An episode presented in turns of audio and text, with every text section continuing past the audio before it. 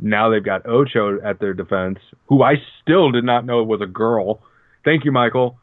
Uh, I didn't either. That's a girl. okay, but um, she ugly. But uh, dang, dang, girl, man.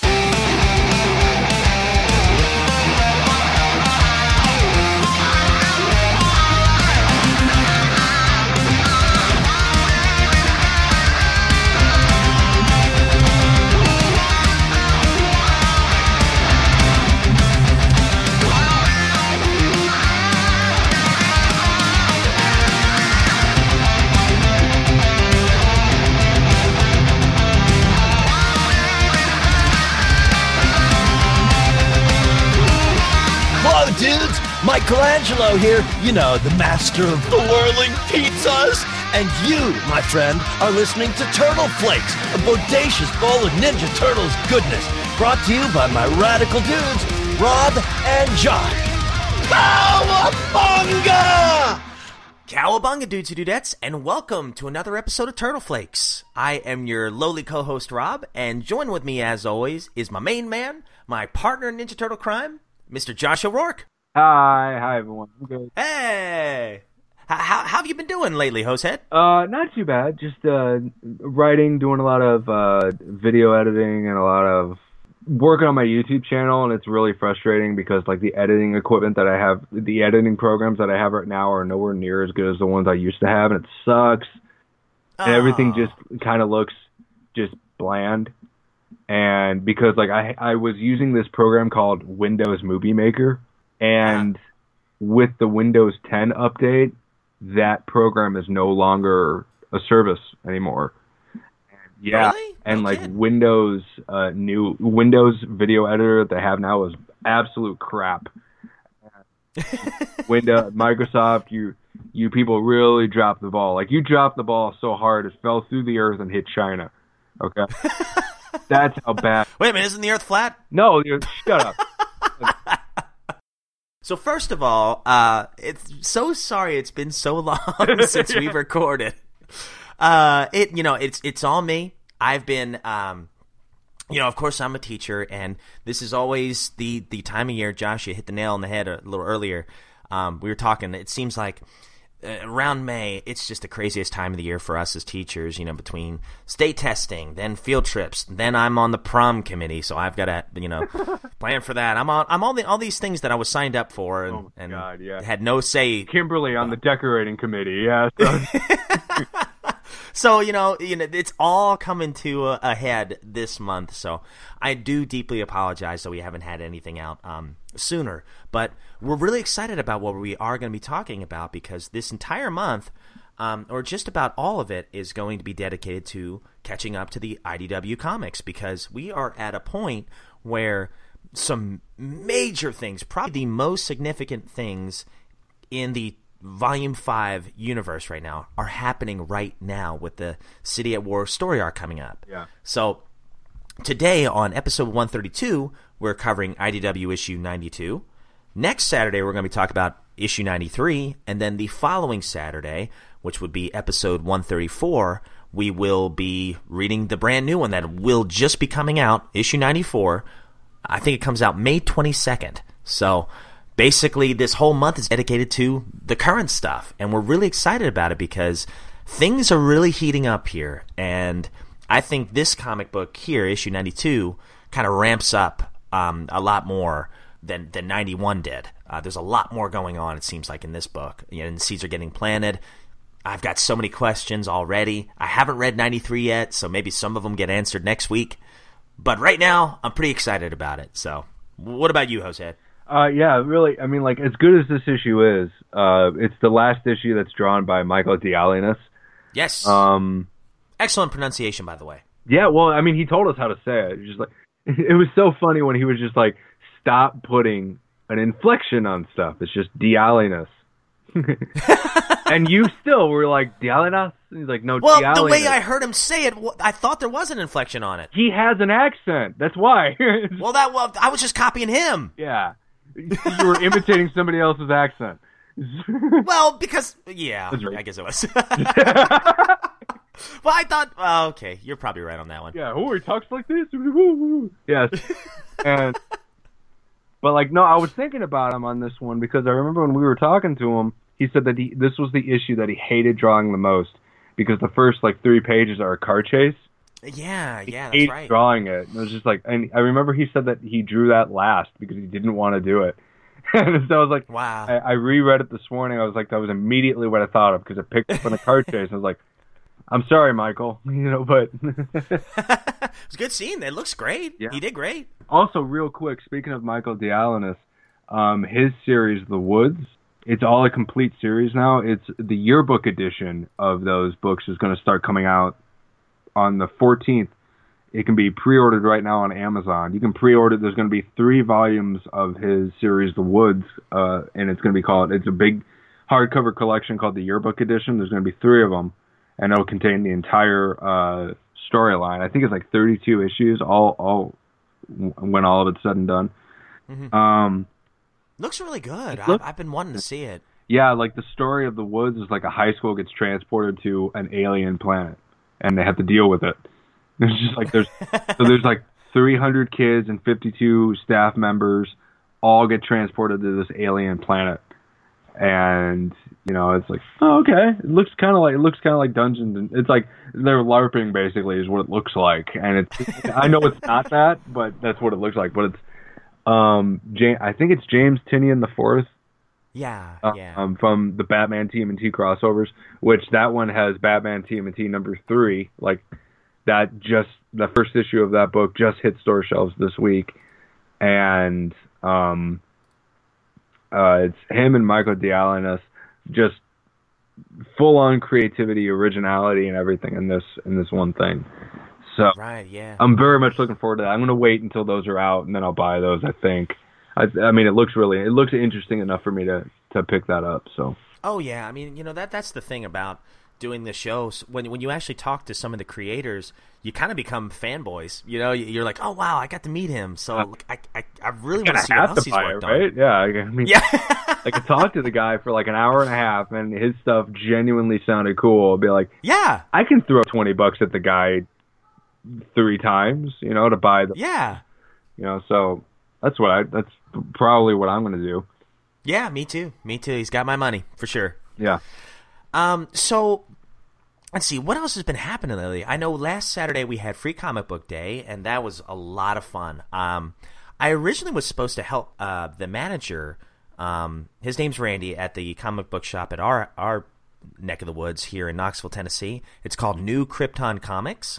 It's an awesome little shop. He he's an artist, so it's the most unique comic shop I've I've ever been to because there's all this crazy cool sci-fi artwork all over the place, along with a bunch of Superman stuff because he's a diehard Superman guy, and it's just the most colorful comic shop I've ever seen.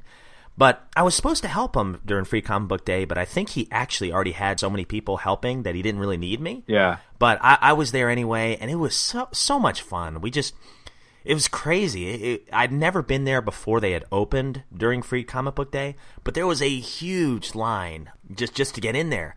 And it was it's a small place anyway, so it was super crowded. Right. But everyone was in a good mood, everyone was happy, a lot of kids were dressed up. It was a lot of fun. And I know I know the Ninja Turtles had a free comic book this year, but I don't think Randy had ordered any because I didn't see any there because I certainly would have picked it up. But hopefully, you guys listening have the new issue. I think it was called Casualty of War, and I hope it was good. I really don't know anything about it, but I do know that this would be a good one to get since we're on the cusp of the City at War story arc. Actually, no, we are there now. Yes. The City at War starts with issue 93. Yeah, yeah, which just came out not too long ago. So, so yeah, that, that was about basically about it. Uh, free comic book day last week, and work is crazy. So, there is one thing I do want to say. I want to give a huge slice of pizza out to um, a friend of the show. His name is Zach, and he has his own Ninja Turtles podcast He's- called Booyaka Show. He's a Lego maniac. Is, is he really? I don't know. Don't you remember those commercials? Zach, No. Zach, he's a Lego maniac. You don't remember those? Oh, that's well, wow. I think you just jarred something from my psyche that I completely forgot about for years. That sounds so familiar now. Look it up, man. It's it's hilarious. It's it's like the most '90s thing you could ever see. like, like this little kid with spiked hair and a rat tail and a jean jacket on. He's got Legos. Oh, that's nineties. Oh Yep. man, it's it's, it's disgusting. And but it's just you know it's, it's hilarious though. It's awesome. It's like it's disgusting, but now I have an itch to buy Legos. But now I want to buy Legos. Yeah. Well, you know, Zach, he- he's always been so so kind um, regarding mentioning our show on his, and he has recently come back to his show. And I did get to listen to the first episode, and I was very, very surprised that, that he mentioned us as, as one of the reasons why he wanted to come back. Him and and another another friend of his were, were a big reason that uh, he wanted to bring the show back, and, and I just thought that was so nice that that he would say something like that. So I just mutual respect and appreciation. I really like his show, and I'm not just saying that because he mentioned us. you know, I, I was a fan of his show from its inception. So, guys, go check out his show. He does a lot of reviews of the Nickelodeon cartoon, but I've noticed the, the 2012 one, but I've also noticed he's doing some reviews of the Rise of the TMNT cartoon too, and some comic reviews as well. So he's got a little bit of everything going on. So if you're a fan of this show, go check out his show. There are a lot of great Ninja Turtles podcasts out there, mm-hmm. And um, you know it, it's all good. And uh, the only other thing I wanted to mention was we have a listener on Twitter that don't know. I get. I'm assuming his la- his name is Larry because he goes by Larry on Twitter. But he has literally started from episode one and has been working his way up to the current stuff that we've done. And all I can think is, I am so sorry. God bless him. Man, what, Uh, but I mean, at least like there, there, there is. We've been consistent in our level of just like, you know, just like mediocre podcasting. It's not about like excelling at anything. Nope. We just ride that line in the middle. Yeah. That's, really, that's where we live, right there. You know? Uh huh. That is, you know, that is the, probably the truest thing you've ever said. you know what? Like honestly, like, and I'm not even trying to bash us, but like if we tried, like, like there's so many podcasts out there where like people are obviously playing characters, and it's just like you're you're an idiot. Just stop it. Just like you know, be, you're just like really trying to sell yourself, and I don't, I don't really want to do that, you know, because like, what's gonna happen when like, uh, say like we become like kind of successful or like at some point we're we're, we're working at a comic con or something like that at a convention somewhere, and like people meet us expecting us to be one way, and we're just not. You know, oh yeah, I see what you're saying. Yeah, yeah. you know, just I am I'm not really I I'm not like really that super cool of a person. So like I I really don't feel any need to make you think that I am. So, Sure. Well, you know that that's another reason why I think I would never want to make money doing this. Yeah. Um, because one, I don't think we're that good, and and two, it I don't would feel I like a job. People's money. Yeah, I, I really don't. Yeah, yeah, right, right. Well, you know, and two, it would feel it would feel like I would feel super guilty taking somebody's money. I really would. I mean, granted, it would all be for the show. Yeah, I but mean- like, I have entertained the thought of doing a Patreon page for two reasons. I don't do it. It's one, I I just don't think I could be a good enough host to to give that quality that you're paying for. Um, and and two, it, it would feel like a job to us. And really, we're just two dads that happen to like Ninja Turtles and want to talk about it. You know, we're, we're not playing a character. What you see is what you get. I mean, if you've heard the blooper reel, that's just basically us catching up. You know, you know that's that's what we do. You know, we're not. I don't know what I'm trying to say. It's just I enjoy doing this because it's fun for me personally, and you I get to to run the risk of it not being fun anymore. Yes, amen to that, you know? And I guess that's why I never really w- would want to open that door, you know? And I and I have friends that a lot of my podcasting friends have opened that door and they've been very successful at it, and I'm happy for them. I genuinely am, am very happy for them. I just never felt comfortable asking for money. That's just me. It's a personal thing, and I think you're Yeah. you're a lot like I am, Josh. Yeah, well, you know, I mean, like, if I'm certainly not going to say no, but like, I'm not gonna, I'm not going to, I'm not going to ask for it because, like, when even when Nicole and I were doing Bargain Bin Radio way back in the day, um, I would listen to other podcasts where they would just spend like five minutes, basically asking for money. And I was just like, that's just that's pardon me, but that's like a crappy thing to do. People are down willingly downloading your show just to be entertained for an hour, two hours, three hours, whatever. Yeah. Like I'm not gonna, I'm not gonna have somebody sit down and listen to my show for an hour and a half, and then listen to five minutes of me asking for their money. it's just I'm not gonna do that. Now, like if I ever got sponsors or something like that, that would be fine. I would like totally just like spend 30 seconds to a minute talking about this new product here. Been like, uh, you know, um, I wonder what yours would be. I, like, I wonder what you could endorse. I I don't know who would want me to endorse anything. You know, like Any cigarette companies out there? cigarettes. But yeah, um, how did we even get on that? I don't even know. We have where... callers today, so we're gonna listen to Yes, listen yes, to voicemails. yes, and and actually, I'm glad you brought that up because I have another apology I need to make, um, and it is to our mystery caller because he had called in a while ago. Uh, I I think in in late March. That was right around the time that we decided to do the the Ninja Turtles three movie.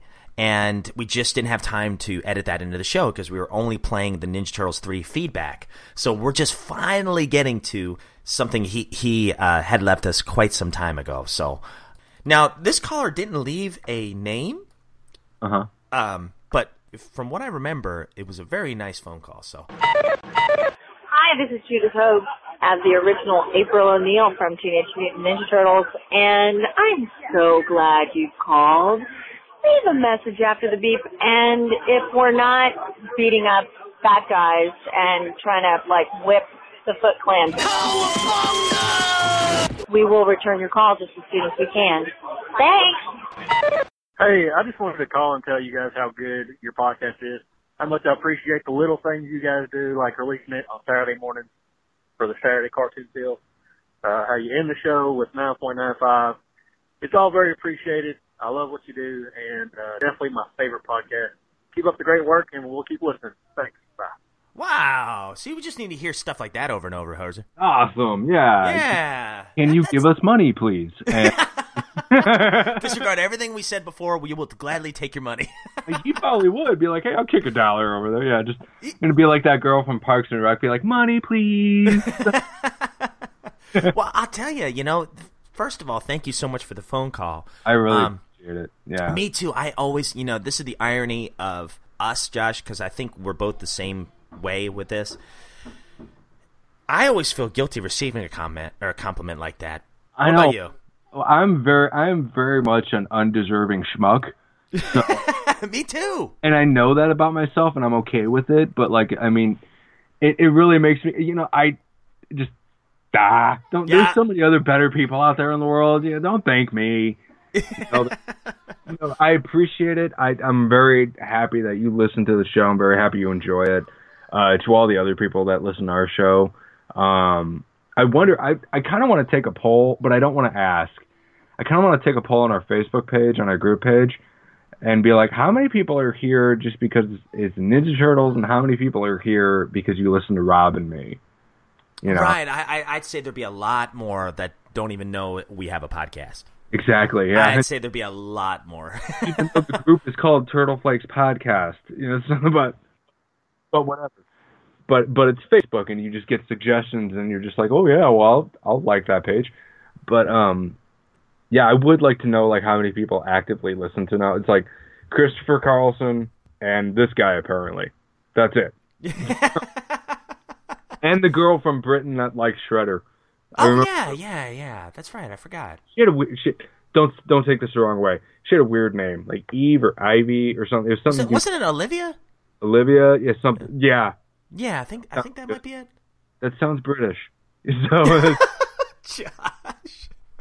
Well, you know, going back to the that, that's she shouldn't take offense to that because I'm Irish, and she shouldn't expect much more than that from me. Oh Lord, here you go. Yeah, you're stirring it all, stirring it up all over the place. Yeah, and talk about history there, man. It's just Uh-huh. like, yeah, you know, You guys go back, way back. he Yep. didn't have anything to do with it, but you know, like the Irish were bought and sold by. But anyway, whatever. or killed. Oh Lord. And actually, kind of worked out. You know, just like now we got distilleries everywhere. You know, it's pretty Yeah, cool. oh, that's true. That's true. Most of us are cops. a lot of us became boxers. Really, the stereotypes are there for a reason. yeah, they really are. Yeah. reason. So, uh, yo, going back to the voicemail, um, uh, I really appreciate. You know, I, that's something I really tried to do with with the Saturday morning thing. I mean, you know, we were we were kids. Saturday mornings were one of the most exciting times of the weekend because you're in, in your brain. You're like, okay, I gotta get I gotta get my cereal. I've gotta watch my cartoons, and I've got the whole weekend in front of me. I have all these plans. You know, that's the most exciting time of the weekend was Saturday morning. The most depressing time of the weekend is Sunday night. you know, uh, Yeah. So Yeah. you know that that's always the vibe I try to get to record on Saturdays and and to try my best to release episodes on Saturdays. Sometimes I do a little earlier, sometimes a little later, but uh, that's really nice that. Uh, that that you noticed that because that's something I've been trying to do since the the beginning, and also um, I mean the name of the show Turtle Flakes. You know, there, there's a whole story behind it. It was supposed to be Turtle Soup. Turns out there is another show called Turtle Soup. Big props to those guys. So we had to change it, and I was like, well, I love Saturday morning cartoons. Why don't we change the logo from a soup can to a box of cereal? And that's kind of where the genesis of the whole Turtle Flakes idea came from. So there, there's that, and then also the 9.95 song. I just always loved the ending of the first movie. You know, where they st- where they start playing the uh, Thank God it's over. yeah, when they start playing the music, and it's so it's so late '80s, early '90s, but Yeah.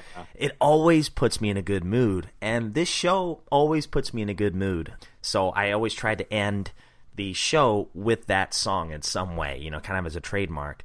And I've always tried to give credit to that band because I don't know if they're around anymore. I don't think they are, but uh, I've always tried to cite them because I love that song, and I definitely want to give credit where credit's due. And I just appreciate you noticing that. That's that's really cool because I, I think you're one of the uh, first people to ever actually say something about it. And we've been doing the show for over six years now. So so thank you very much for the phone call. That really meant a lot. And You know, like eventually you do something enough times, somebody will like it. or yeah. somebody will notice. Somebody will notice. Yeah. Yeah, that is very true. So that that was really nice. That was really nice. And then we did get another phone call from our good friend Derek. Let's see. I've got it somewhere in here. All right, so our second caller, uh, we do have his name. It's Derek, and we will go ahead and cl- uh, play Thank his you, phone Derek. call. Yes, thank you, Derek, in advance. So we'll go ahead and uh, click play in five, four, three, two, one, and click. Hey guys, it's Derek Oh, from mine the Bluegrass. State of Kentucky. I was just calling uh, to see if you guys have heard any rumors about the new movie. I follow this account on Instagram, it's TMT underscore Wiz, uh, and he made a post that said, um, "Word is that the next movie is going to be a continuation of the '90s movie." I was just curious if you guys heard anything. I have not been able to find anything to validate this. Uh, I think it'd be cool. I'd be very curious of how it would work. Because I mean, if it's a continuation of the old movies, then they're like in their 30s or 40s now. So anyway, just curious what you guys thought about it. If you guys have heard anything, uh, take care, Cowabunga. All right, Derek. Thank you so much for the phone call. Uh, did you get to hear all of that, Josh? Yep, mine just ended. Okay. Wow. So so have you heard any rumors about this, man? Because I I didn't know that about the possible continuation of the '90s movie. So this is the thing. Uh, correct me if I'm wrong, but he got his he got his information from Twitter. Sure. Anybody can put something on Twitter. Anybody can say that. Well, I have a source. Yeah, and I'm sure he knows that. Too, I've heard, and yeah, I'm sure he knows it too. But like, don't believe anything until you hear it from the studio. And don't hear, don't don't believe anything you see on Twitter until you see it from Paramount Pictures at at, at on Twitter, Nickelodeon's Twitter account, like their official Twitter account, because you know once this movie starts production, Nickelodeon's going to be going all out with it. Mm. If so, like if they do a conti- I don't think they're going to do a continuation of the of like you know parts one and two are nullified or part two and three are nullified. We're doing a Ninja Turtles two basically Yeah. and I don't think that's going to happen because it would have to take place in 1990 because they're not going to do a Turtles movie where the Turtles are now 40 years old. It's it's not going to happen. Oh, see, I I would love that. I really Yeah. would. I would too. I mean, that's like every every idea I have in my head. I still want to write a Ninja Turtles novel one day, and every idea I have has to be with them being older. Just because I, we've seen teenagers, and it's called Teenage Mutant Ninja Turtles. You know, you, you know, we've seen it, and um, but like Nickelodeon's not going to do the 40 year old Mutant Ninja Turtles. They're they're just not going to because they're going to feel, and probably rightfully so, that that's going to alienate their core audience. You know, because Viacom and Nickelodeon, it's it's all for kids. All this stuff is for kids. You know, Yeah, sure. if they make part two in the 90s, dealing with the Teenage Mutant Ninja Turtles from the 1990 movie, that means you have to set a movie in 1991. And that means it's going to be incredibly expensive because you have to recreate all this 90s stuff cars, clothing, stuff in the background that you're not supposed to pay attention to.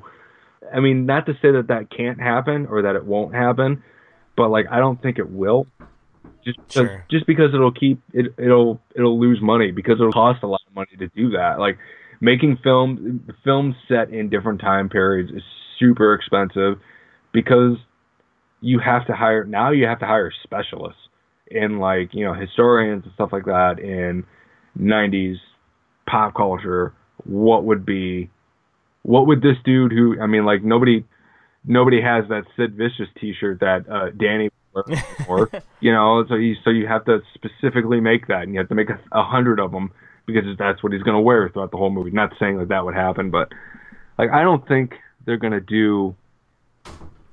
I I'll tell you this. I think they would make a Ninja Turtles three a sequel to Out of the Shadows before they made a sequel to the 1990 movie.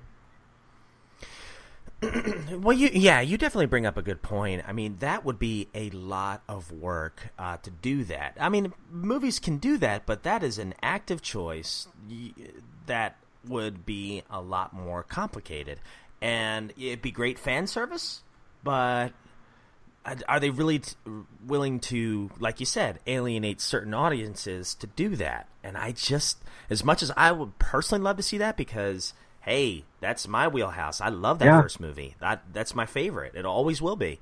And I'd love to see that. I just don't think I'm the majority. And if let's be honest, um, movie companies they want to make money. Yeah. They want to reach as many people as That's they their can. job. And yeah, we should fault them Yeah. that. That's their job. absolutely. Oh, no, absolutely. Um, and I, I would love that, but I just don't see it happening. It, it could. It's very well could. Yeah. But I, but I just I, I think it's unlikely. Yeah, but the moral of the story is, is don't don't listen to rumors on Twitter. Nobody knows anything. Nobody knows anything except for the two Andrew Form and I can't remember the other producer's name with Platinum Dune Studios. They're the only two guys that know everything about this potential third movie that's going to start filming uh, probably next year. They're the only two that know anything, and until you hear something from them, everything else is BS. You know, and Sure, I'm, I'm sorry to say that because I want every rumor to be true. I want there to be a, 19, a sequel to the 1990 movie. I want there to be a new reboot, uh, take place in modern day. I would love to see 40 year old Ninja Turtles. I'd love to see 15 year old Ninja Turtles. It doesn't matter. I just I just want a new Ninja Turtles movie. You know, I don't care what it Oh, looks yeah. like. I just want I, I want a, a good Ninja Turtles movie. You know, not to say that any of the other ones have been bad, but I just want them to. Their intention right now should just be to make a good movie.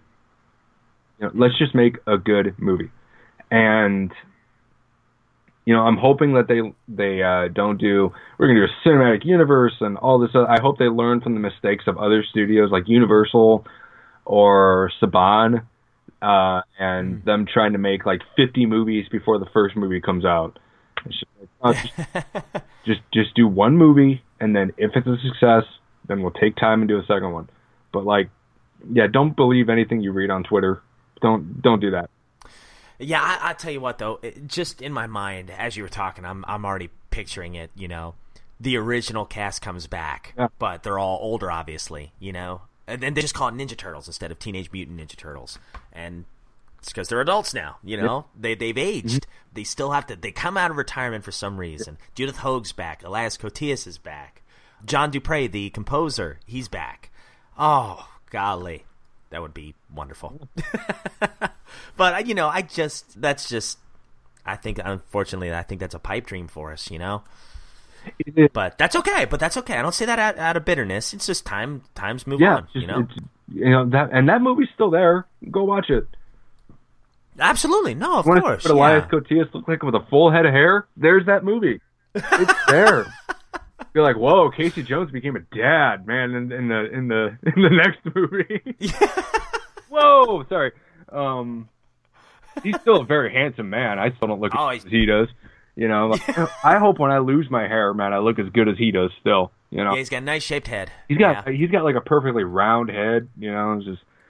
Um, but anyway, yeah. Yeah, so uh, so I think that's a perfect transition on to our IDW comic. What do you too. think? Yeah. Hello, Violators. You're in Casey's comic classroom. Prepare to be schooled. All right, guys. So um, we are covering issue 92 today, and like you said, it's the last last one that Michael Dialynas drew. Yeah, He's got a good shaped head. He's got a good shaped head too, man. You know, so does he have a shaved head? I don't know. Yeah, I guess he does, doesn't he? Shape. He's got a good. He's got a good head. Yeah, He's got a nice dome. Uh, so this one here, um, this one uh, story's done by Kevin Eastman, Bobby Curnow, and Tom Waltz. Scripts done by Tom Waltz, of course. Michael Dialynas has uh, done the artwork, uh, wonderfully done, by the way. And the colors were done by Ronda Pattison, letters by Shawn Lee, and the editor, of course, is Bobby Curnow. And the story so far Karai has returned to New York City to negotiate returning the Foot Clan to her command. Surprising the Turtles, Splinter has agreed.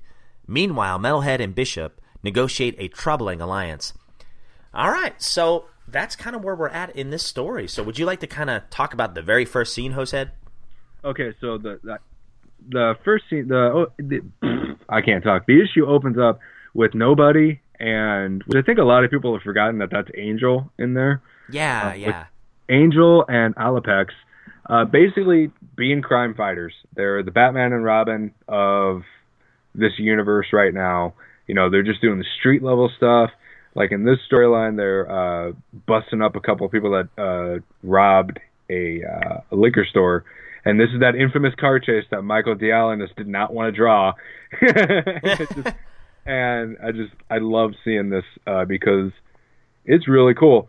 You know, Alopex jumps off of a rooftop and jumps onto a speeding car. She moves to the side of it to avoid gunfire. She destroys one of the tires, um, and this ca- causing this car to crash into a light pole. And she's like, "Oh, I just made a huge mistake. Sorry, I didn't mean to cause that much destruction." And it's really just a good way of letting us know that even though this comic book is called Teenage Mutant Ninja Turtles, it's not just about them anymore. You know, you've got the Right. Mutanimals, you've got April, you've got Casey, you've got the Purple Dragons, you've got the Foot Clan, you've got uh, these vigilantes here, which also mean that Harold and his wife are still doing their thing, supplying these two with tech. So yeah, I mean, it, it starts out with a really good. This is the action. This is probably, I think, this is the only action that happens in the entire book Right, yeah. and which is fine because you know you really look at like every Ninja Turtle series as a whole. It's really not an action series. This is a this is a character uh, series. You know, that's what that's what I think that that's what I think separates this from literally everybody else out there. Yeah, I mean this this is a universe now. It uh, like you said, it, it is not about the turtles as much as it it um as much as it originally was because there are so many moving parts going into this story arc. Um, but yeah, the next scene it has uh, Splinter and Karai, and it's kind of cool. There's the sword kind of dividing them, and Splinter, like the last issue alluded to, Splinter has agreed to turn over the Foot Clan to Karai under certain, you know, demands and negotiations. So that's what this ish this issue centers around are those negotiations. Um, and at first, you see this this mutual respect among the the two, Karai and Splinter, and things seem to be going great here. You know, uh, Splinter says, I think it was on page four. y- You know, going back to the respect thing, Splinter says, "I have also received word of your actions in Japan against the yakuza." And other underworld factions there, and your proficient cons- consolidation of power is a clear indication that you are ready to lead the clan. Though I disagree with some of your more overtly violent methods, I have learned that a heavy hand must sometimes be dealt if we are to keep our enemies at bay. And then this is a, the kicker line right here. and I no longer had the desire to be the one to deal it. I think the the weight of making those hard decisions, and let's face it, Splinter has made some hard decisions. Yeah. I think the weight has finally gotten to him. I mean, there were there were seeds kind of planted earlier on. Uh, I think at the Christmas issue. Um, I, I think yeah, that's what I was gonna mention. Yeah. yeah, you could tell he's tired. He doesn't want to do this anymore, and he's lonely, and he just wants to kind of be a father to his sons again. Well, he Right. knows, he kind of feels he knows where it's going to lead because that Christmas issue had just like the most jaw dropping thing I ever saw, where it was um, pretty much all of our theories were proven correct. Whereas like eventually, if he keeps going down this path, it's going to come down to the turtles and Splinter fighting, and the Yeah. turtles kill Splinter. And it showed this really cool scene of Leonardo walking away from a dead Splinter, and Splinter had like his version of Shredder's armor on, just showing you how deep down the rabbit hole of villainy he went.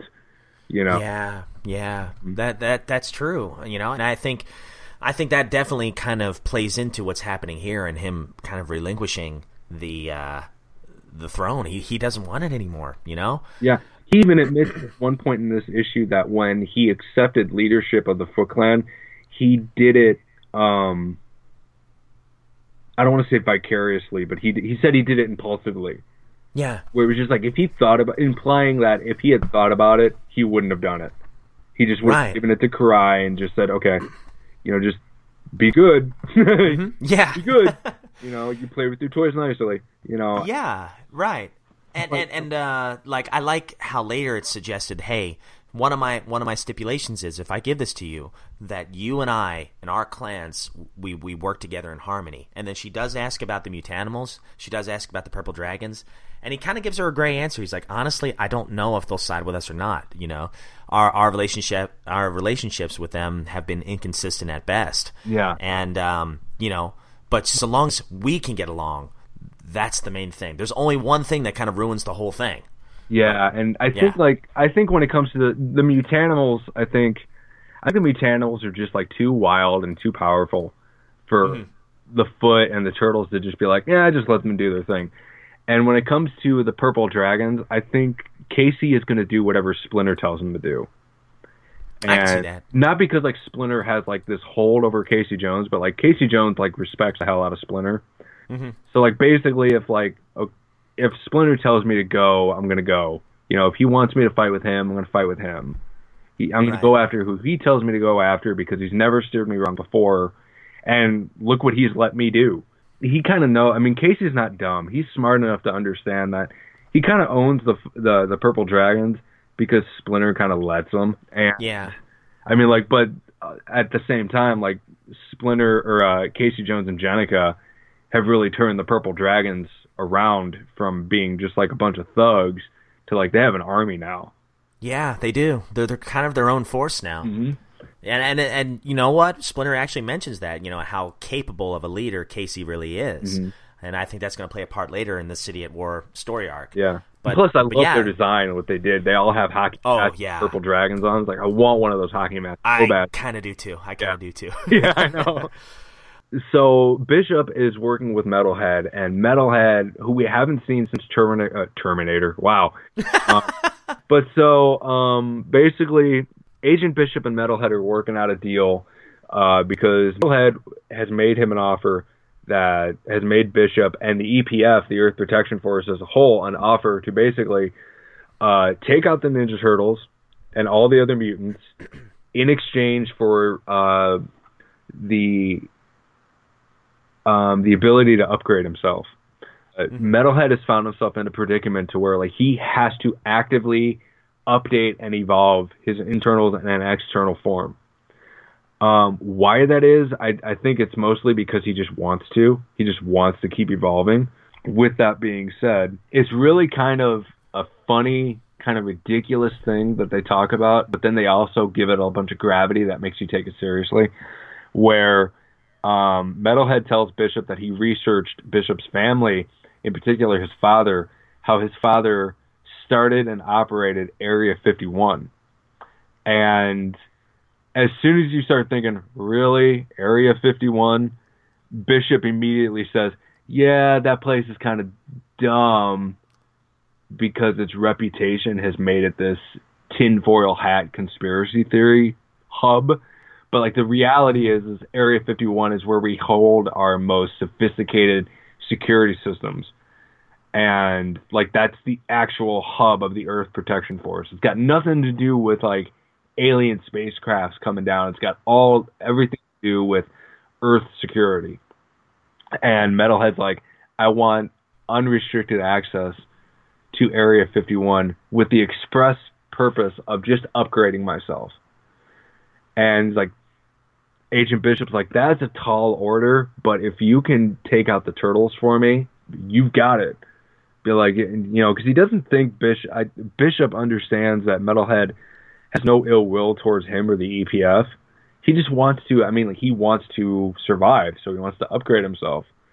And so he's basically. So basically, long story short, too late uh, Metalhead is going to work with the EPF to take out the turtles, and that's just going to be one more threat, just another threat against them. Yeah. And of all these threats, I would think that Metalhead and the EPF, like basically the government, is really the big that that would be the huge concern if I were one of the turtles. You know. Metalhead's an interesting character. I don't know why does he want to evolve so much? Does he have any grand plans, or is it just all about accessing all the knowledge that he possibly can? It's, it's for him, like it, the way it's expressed is like it, that seems to be like his survival is dependent upon evolution, upon upon upgrading. Sure. So like if he like ever stagnates, they allude that he just will cease to be. So like this is this is the thing that he needs to do. He needs to continue survival. Yeah, yeah, this is a survival method for him. So like eh, I guess they they make it seem like how we have to eat, he has to eat, he has to upgrade himself. That makes sense. Wow. Software updates and stuff like that, you know. And like, but we have to have three meals a day. He has to have a monthly diagnosis check or something like that. That makes sense. It makes about as much sense as a robot turtle can. Yeah, you know. yeah, that's and just in case that's you forgot, this is a comic book we're reading. Yeah. yep, you're right. You're right. Speaking of, you know, crazy things. Of course, we got our mutanimals here Sally Pride and Old Hob. Now, I am so invested in Old Hob. He's been uh, probably my favorite character that IDW has put out. And I just really like him here. And he's not backing down on what he said originally during um, Slash's funeral. Yeah. You know? And Sally's like, look, we were all upset. We were all angry. We were just coming off fresh from the funeral but lay off this this act of yours. She thinks that old Hob is eventually going to back down, and he didn't really mean what he said. But old Hob's like, "Oh, I'm just getting started." Yeah, she thinks he's putting up a front. Yeah, right, yeah, right. Like this is and, just how he grieves. He's like, I'm not grieving. I don't have time no, for that. So you, yeah, right. You don't understand. We're, we're just get. This is going to be a war, mm-hmm. and um, that scares me a little bit because I've got a bad feeling they're going to kill him off. All right. Well, oh, that leads me to the question of the week. Do you think Old Hob, this is for our, our good friends and listeners, do you think Old Hob will survive the City at War story arc? Old Hob and Splinter are going to die. You think so? I think so. Yeah, Old Hob, Splinter, and I'm willing to lump Karai in there. I think all three. I think all three of them are going to die. I say I want to set Karai until the end of this issue. Yeah. yeah. Yeah. Well, you know what? You know what's happening right now? Shredder in Hell. So Shredder's going to make a comeback. Oh yeah. Oh yeah. He's getting his way out. And it's just like, you know, he's going to claw his way out of hell and then find out his granddaughter's dead. And he's like, oh, mama, you're all dead. yeah, because right now, I mean, I've only read uh, Shredder in Hell issue one. Spoiler alert here. Right now, Splinter and Shredder are on pretty good terms. But after the end of this issue, with Karai and Splinter kind of having a little rift here, and something happens to Karai, you know Saki's going to go after Splinter. Yeah. Well, I mean, I've been reading. I'm, I'm on issue two. Issue three isn't out yet. Um, and from the looks of it, like Splinter's going to be the reason Shredder gets out of hell. So, like, can you really be mad? And like, you can tell, like, Splinter, like, he really meant when he said he was sorry before he got spoilers before he died. He said he was sorry. You right. know, like I wish we could still be those kids in the woods. You know, yeah, yeah, them and not who we are now. Which I love, by the way. I love they did that. Yeah, and like, and and, and it was just like one of the greatest, most creepy things in the world to see Shredder like genuinely smile. Yeah. Like not like an evil smile, but like he's like he has a rat that's basically Splinter's essence in his hand, leading him out of hell. Yeah, and like Splinter just smiles at him. And I was like, ooh, I don't know how to feel about that because I've never seen Shredder smile. Yeah, yeah, no Weird, kidding. but like, but it was so cool to see It's that. weird, but it's so yeah, right? Because we've never seen that before. It's yeah, earned. I mean, it's earned because like you could say that that is just like the dumbest thing you've ever seen in your life. Like, okay, here's the bad guy. Now he's happy, and you know, but like th- that is that's just such an earned moment, and Yeah. Max Santolouco just like nailed it. yeah. It's Well, like he's free, you know, Yeah. finally free. He's nailed it. He's well, he's got a good mission for once. You know, Yeah. and, yeah, sure, it's survival, but like when hit your goal is to punch your way out of hell. I mean, like, yeah, get it. That also like Shredder in Hell sounds like such an '80s action movie. You know, mm-hmm. Oh, sure does. man, But it's but it's fantastic. but it's awesome. that should be a movie. yeah, Yeah, so and they're having their conversation, Sally and Old Hob, when we get the political. the intrigue here. Yes, yes. I love this. Baxter. my favorite thing here. Good. Really, really. I love Baxter Stockman. He's such a snake, and he was talking about. So he's so this still blows my mind because I haven't really caught up in between the Leatherhead stuff and now. So like when those trades become available, I'm gonna buy those and read them and study and all that. But like, so Baxter Stockman's on campaign for mayor, and like they're in their final debates before the polls open in a couple of weeks, and they make their election happen. And he's got just the most incredible speech where it's like everybody has made all of my um opponents here have made every promise in the world but you know what they haven't done is proven to you that they're men of their men and women of their word. So let me tell you what i know i am a businessman. I am an entrepreneur. I am a scientist. I am an inventor. And i have actively been protecting people with my inventions. There was an alien threat that i stopped. And um so when you go to he's got this great he's got this great line. He says uh which means when you go to the polls in a few weeks you have two options. You can choose words or you can choose action. Yeah, i was like dude and even sally pride says he's gonna win yeah, yeah. he's, gonna, he's gonna be the mayor Right, and and the thing that that's so intriguing to me is is like okay, originally April is keeping tabs on Baxter, but I think Baxter's really smart, probably knows April's trying to do that, and he's really keeping tabs on her. Yeah. You know, it's like who's playing who here? It's it's a big chess game we've got going on here because I certainly don't trust Baxter. I have a question for you. Um, he's talking to he. The first thing uh, Baxter Stockman does on on TV is just like verbally just destroy his campaign, his uh, running mates. And there's this redheaded lady who says, "I specifically told him not to do that."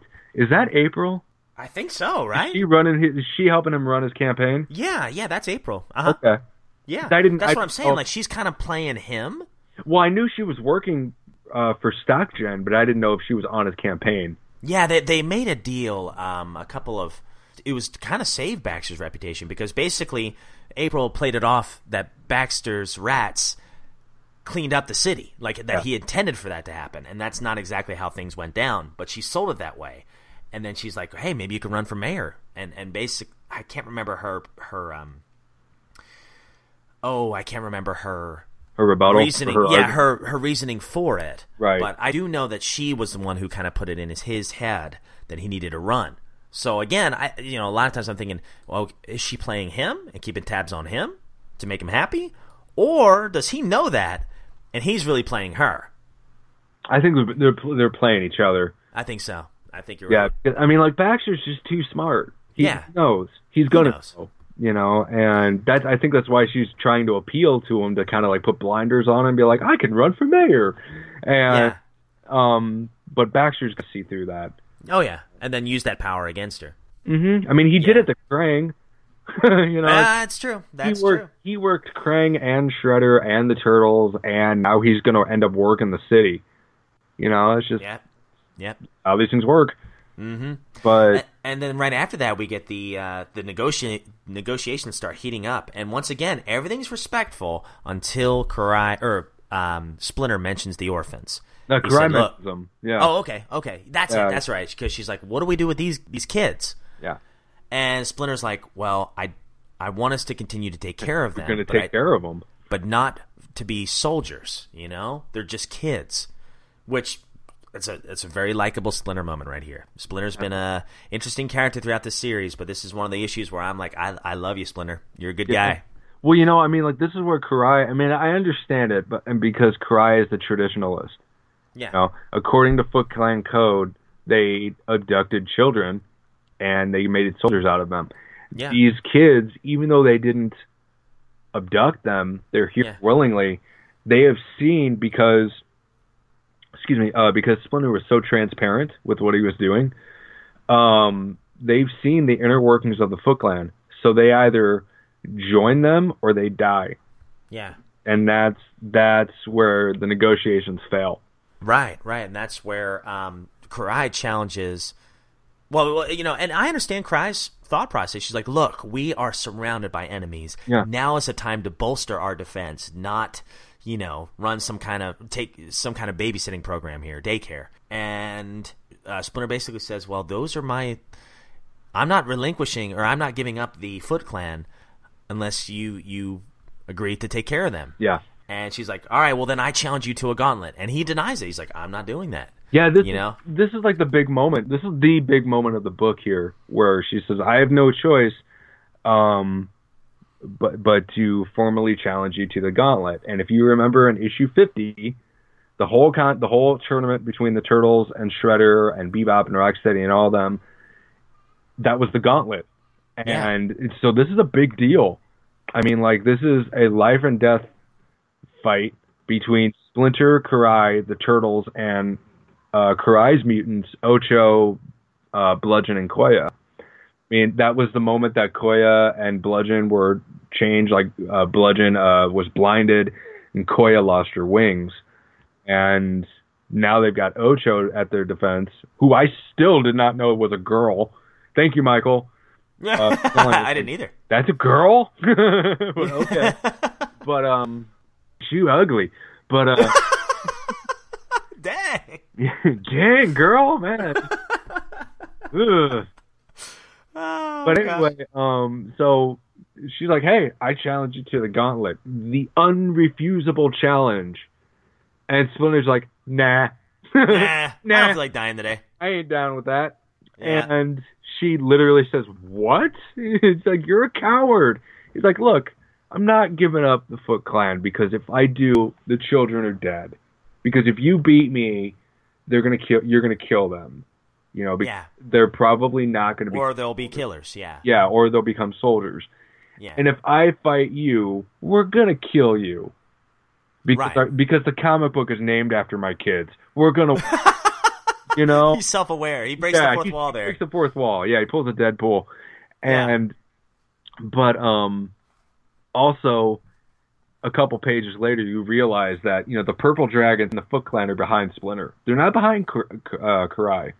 Yeah. They're behind Splinter because as soon as uh, Karai breaks out that demon sword made out of blood that she has, which is Yeah, Kira no Ken, I think. yeah the hot the Hado no Ken, yeah. Yeah. Um, Jennika and Casey Jones and the Foot Clan and the Purple Dragons are just there, and um, Jennika tells uh, Karai that your grandfather is dead and you'll be joining him if you don't leave this place right now. It's like, why are you even wasting your words, man? Just shoot him.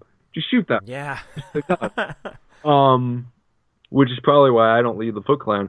But uh, so that's what. So that's where the issue ends with basically a warning from Karai, where it's just like, you know, war is coming from now on. Just like that's that's what's going to happen. A war is about to end up on your doorstep. You know, and that's where the issue ends. Is this little confrontation here, just completely dissolving after 20 pages of looking like it was going to work out. right. You know, page 21's like, oh crap. All right. Nope. Yeah, I know. That's how I felt when I first read. it. I was like, "Ooh, that took a turn quick." Yeah. Yeah. Yeah. And which, you know, that kind of stuff happens. You have Oh, yeah. disagreement, and it's just it's all over. and and you you see where it's going. All right, I, it, it's it seems like there's going to be a lot of odds and ends here. You know, um, with a lot of different moving parts going at war. You know, who's going against who? Well, obviously now it's Karai against Splinter. It seems like the Purple Dragons are aligned with Splinter as well.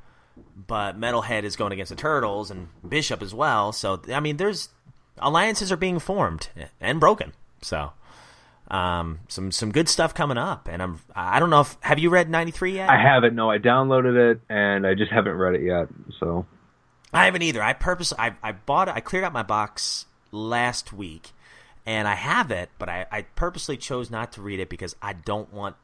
I just wanted to kind of make some guesses first. Um, but yeah, yeah. So so you think Splinter and Old Hob are going to get it? yeah, Sadly, I kind of agree with you. Like I, I don't want to see them go because they're two of my favorite characters, but I just don't see them making it through this. I don't.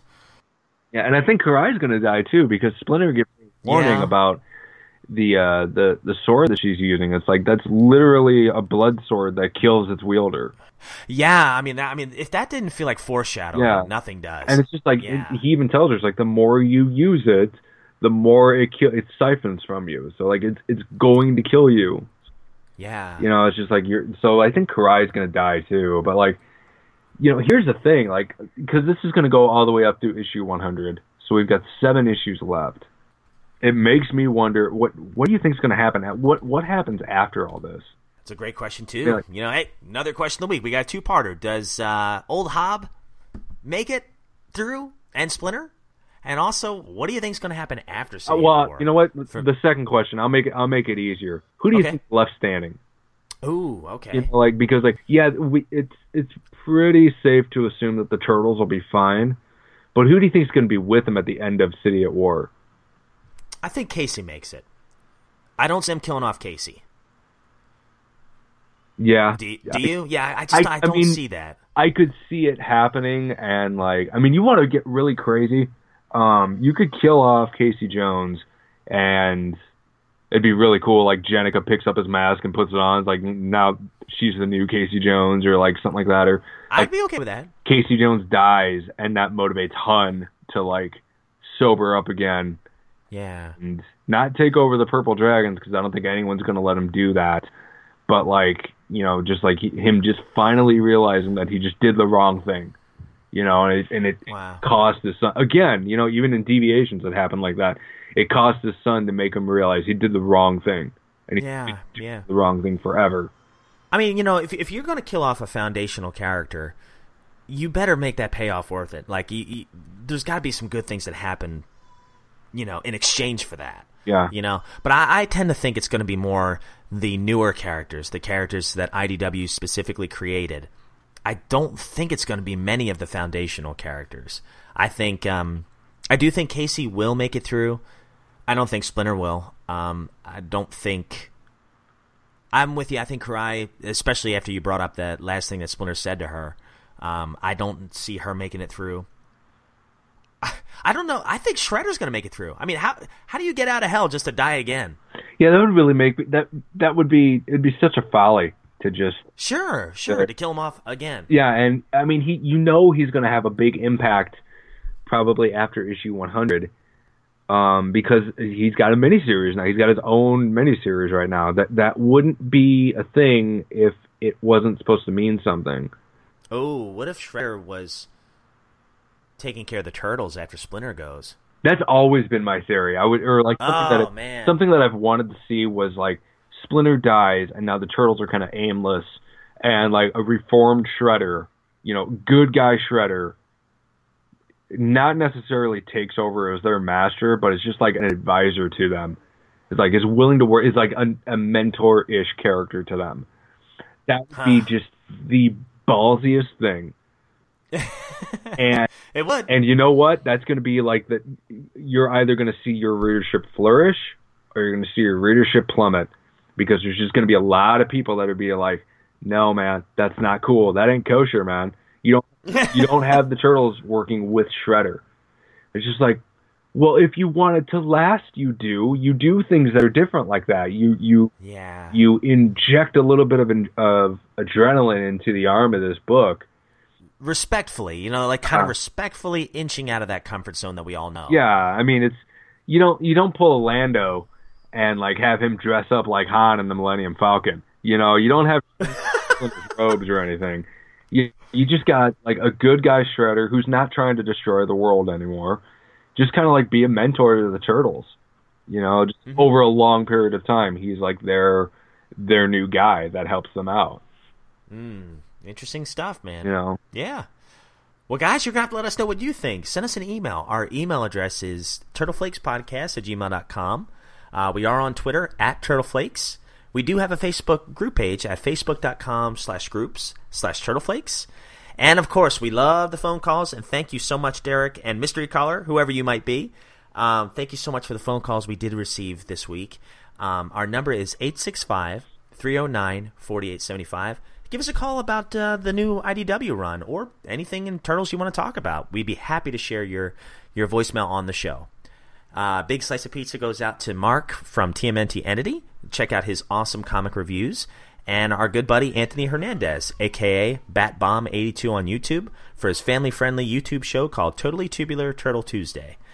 And um, we are proud partners of the Retro Gaming Times magazine at classicplastic.net slash TRT. And of course, as Josh had talked about at the top of the show, check out his awesome Turtle Tracks blog and his his uh, his YouTube show. So, Josh, you want to talk about that uh, one more time, Jose? Yeah, so uh, you can find me at uh, turtletracksblog.com. It's basically just a website where I uh, talk about pretty much anything pop culture. Uh, like most recently, I did a review of the Avengers Endgame movie and just how I'm finally done with the MCU because, like, okay, 20, 10 years, 22 movies deep, they ended their series. I'm done. I don't care if Spider-Man comes next month. I have never not been disinterested in Spider-Man until now. I don't even care. And Wow. yeah, I'm okay. just done. I'm uh, all right, whatever. Not that it's bad, and I'm sure I'll see some of the movies, but I'm not following it like I was. But like anyway, that's huge tangent there.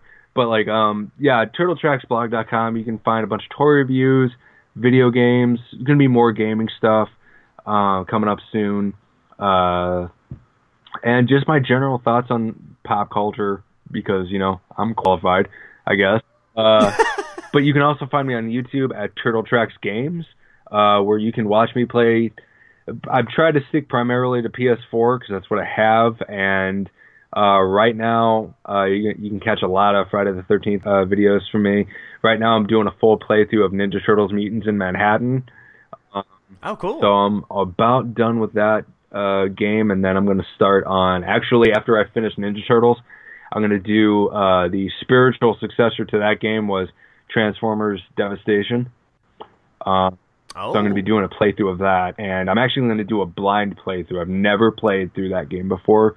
I've been wanting it forever, and I finally got it last week, and I I haven't played it yet. I'm waiting until I'm done with uh, Ninja Turtles, and then I'm going to go straight into Transformers. So, and plus, while keeping up with the Friday the 13th game and Dead by Daylight, and probably do some Mortal Kombat videos every now and then.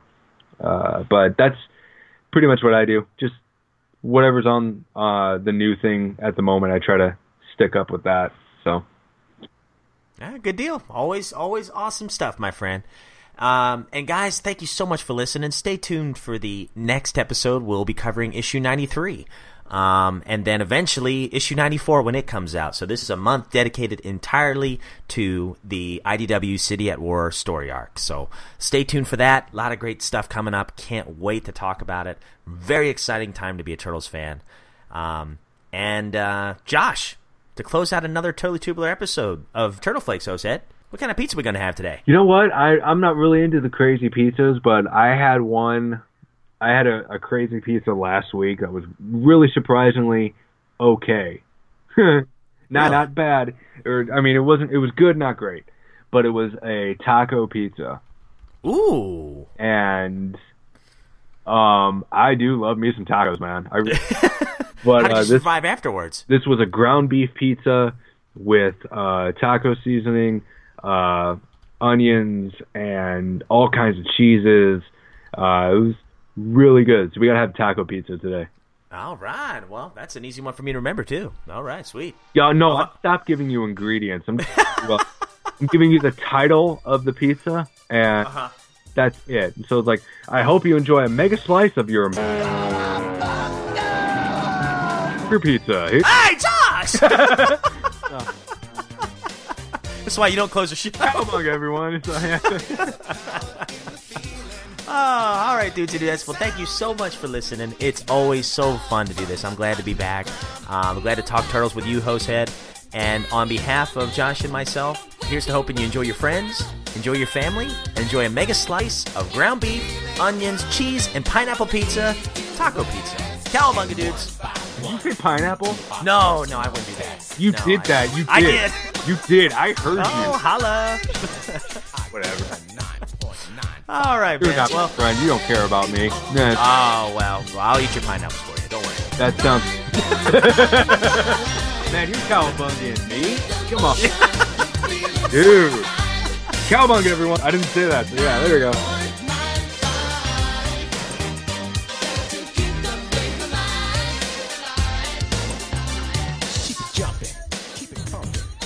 Oh, okay. No problem. All right, thanks. Isaac said our cat knocked down my boots. All right. Let you go. It's gonna be okay, little buddy. Yeah. The only reason he, did, he came up here and told me that was because Nicole told him not to. Oh, I got you. He's kind of a little shit. Oh, that's cute, man. Well, uh, I, I was gonna, oh, I was gonna ask you. Okay, the Deception Armageddon games are those numbered games or not? Yeah, but they just didn't have numbers on them. So there's Mortal Kombat Deadly Alliance, Mortal Kombat Deception, and Mortal Kombat Armageddon. And that's basically uh, 5, 6, and 7. Okay, okay, because I liked those games. I, I, I know Armageddon kind of. There was one of them they kind of they, they did a generic fatality system that I wasn't crazy about, but they were still fun games. It was just They- that was my only gripe about it.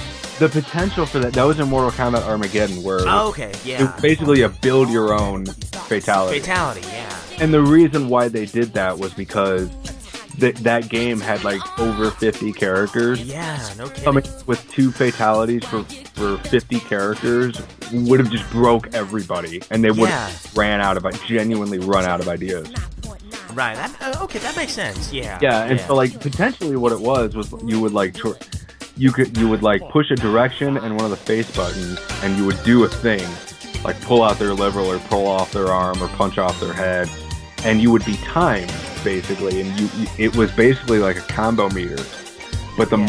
hits you uh, performed, fatality hits you performed, the less time you had to pull off another one, and it was like a race to get like to if you hit like ten hits, it would just end it for you because that was the that was the limit. Yeah. It was almost like um like an almost like a Killer Instinct combo in a way. Yeah, it was like an ultra, yeah, but Yeah. giant bloody pile at the end of it. And, Yeah. um, it I remember those games being fun and people bashed them just because of the fatalities. I was like, I I actually enjoyed Armageddon. I remember buying that one.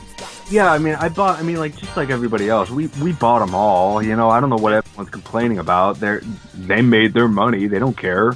Yeah. Uh, for anybody that really thinks a company cares about you, they really don't. no. Because especially if they already have your money, you're Like, like, we already got you. no problem. We'll fix that in the next one, and maybe they will. Probably they won't. They'll just introduce a bunch of new stuff. Everybody else saw. Yeah.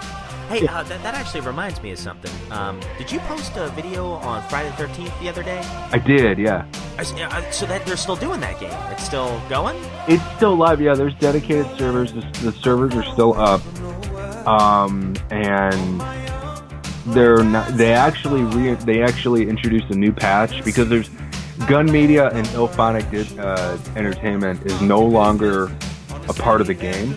Yeah, you were saying. technically speaking, but there's they they uh, gave the reins to a third-party developer called Black Tower, and Black Tower. Um, I did some research into them. They actually developed the Jarvis map and the Pinehurst map. Really? So like like yeah, and like those are the best to a fan from uh, the community's perspective of the game. Those are the best maps. Like everybody loves those maps. Those are the fan favorite maps. And this developer called Black Tower, they were the ones that developed them, and they were the ones that did Fo- uh, came up with uh, the character for Fox, and they did all the DLC character uh, counts. Oh, no way. Yeah, and they worked on part five, Jason, uh, the Roy Jason, and um, I think part four the one associated with the Jarvis map. Yeah. So, and those are two of the most powerful Jasons in the game. And so, with this latest patch, they finally, finally patched the uh, the bu- this game breaking bug that was in all the maps to where you could just like basically uh, crouch down onto the uh, the roof of the Packanack Lodge, or Oh, yeah, I remember that. Yeah. we could glitch onto the roofs of Yeah. and on top of boulders and everything. So now that's completely gone. And it's like, yeah, great. That took two years. um, because I had more people disconnect on me when, because I see people do that, and I would just go around and start collecting pocket, start collecting throwing knives and just throwing knife them. Oh, Yeah. you could you could still kill him. I, see, I didn't know you could. yeah. And then there was even a way to glitch Jason onto the roof of Packanack. Really? Yeah, it was.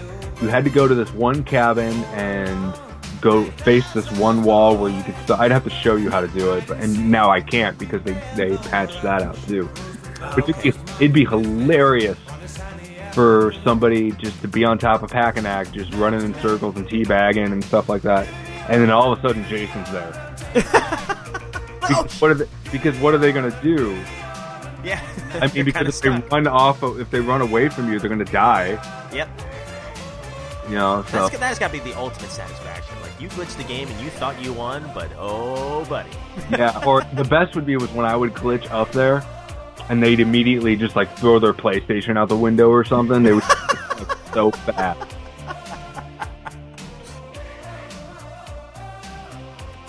Money. He's like, I'm going to Walmart. I'm gonna buy all of them. It's like, because like I, I had, I, I remember I was in a guard tower one time, and I got shot at, and I had to call. Oh call, gosh. and I had to call, um, I had to use a radio to to call, uh, because you can't just shoot back. You know, you have to call in and all this stuff. And the radio I had literally had a crank on the side. It was like this Vietnam era piece of crap. And I think on the bottom it said like Charlie was here or something like that. It was so so old and just like all the equipment had always breaking and all this stuff. Meanwhile, you're getting shot at, and you got to you turn this knob and everything. Yeah, I know. I had to reach out on my guard tower. Hey, uh, if you could stop that for just a second. I, I got to make a phone call. thanks, buddy. Yeah.